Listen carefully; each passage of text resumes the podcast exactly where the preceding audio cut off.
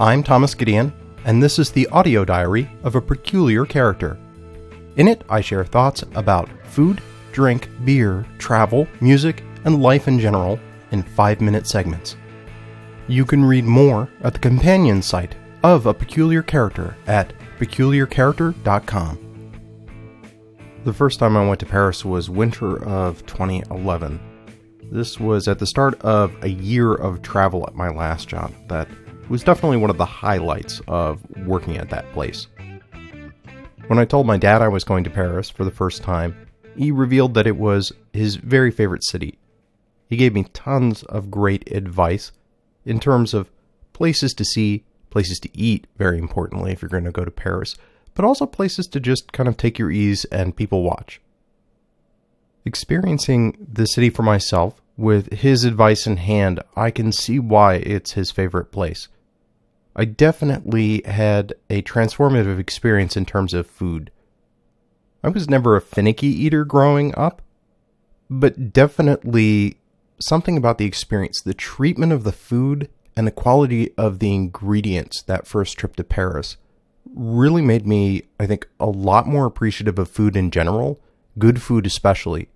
I think it also made me more adventuresome than I already was, helped me broaden my palate, and instilled a desire to broaden it further. That year of travel, I went to Paris a few more times. I never had time to really experience the city as a tourist or a visitor. I was always working. I worked at the OECD, an NGO that, well, on the issues that I worked on, let's say I was not entirely impressed with our ability to get things done. But it was a good excuse to go to Paris, to be in Paris. Paris is the kind of city that, even if you only see it at night, after the sun has set or as the sun is waning, it's still gorgeous, whatever circumstance you see it. That first trip was winter. Winter in Paris, at least my experience of it, it's not snow and ice, but rather rain. Rather than it being dreary, though, I think for me, that's what led me to understand uh, Paris's one of Paris, Paris's Uh, descriptives as the city of lights. Everywhere I looked, because of the shorter days in, at that time of year, lights were strung up everywhere. Because it was raining, everything was a reflective surface. There was just amazing liquid light everywhere you looked. Absolutely gorgeous. I found Paris to be the kind of city that it also didn't matter how late you, that you went out. There was always something going on. There was always something open. There's a habit of Parisians eating uh, their last meal of the day rather late. And that was highly compatible with having to, to work while being there, being able to sit in a, a bistro, uh, order uh, some good food, some good wine, and it, if I had a companion, chat.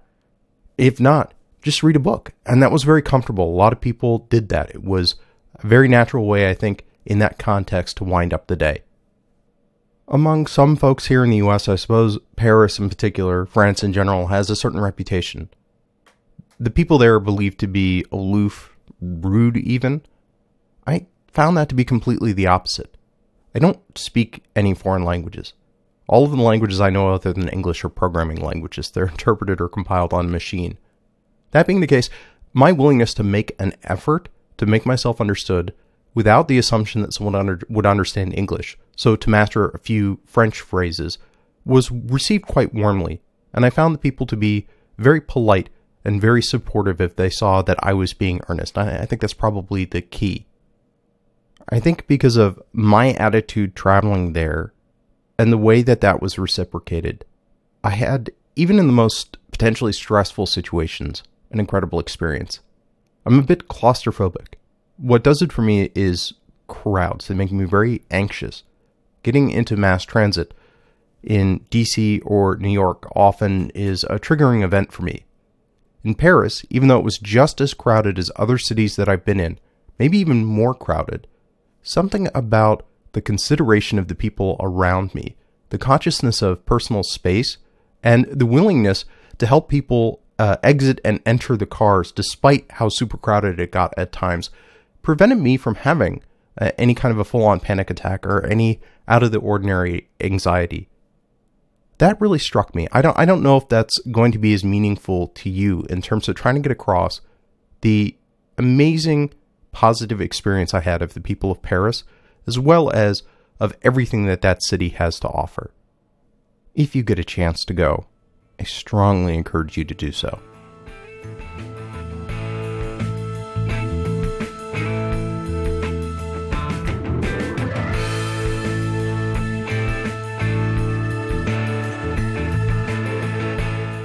I would like to thank the Internet Archive for media hosting and bandwidth.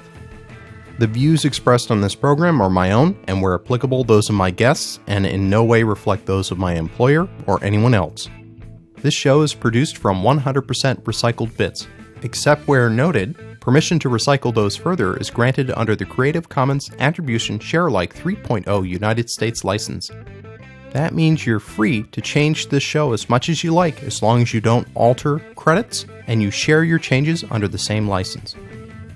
Theme music is Slow Burn by Kevin MacLeod at Incompetech.com, licensed under Creative Commons by Attribution 3.0.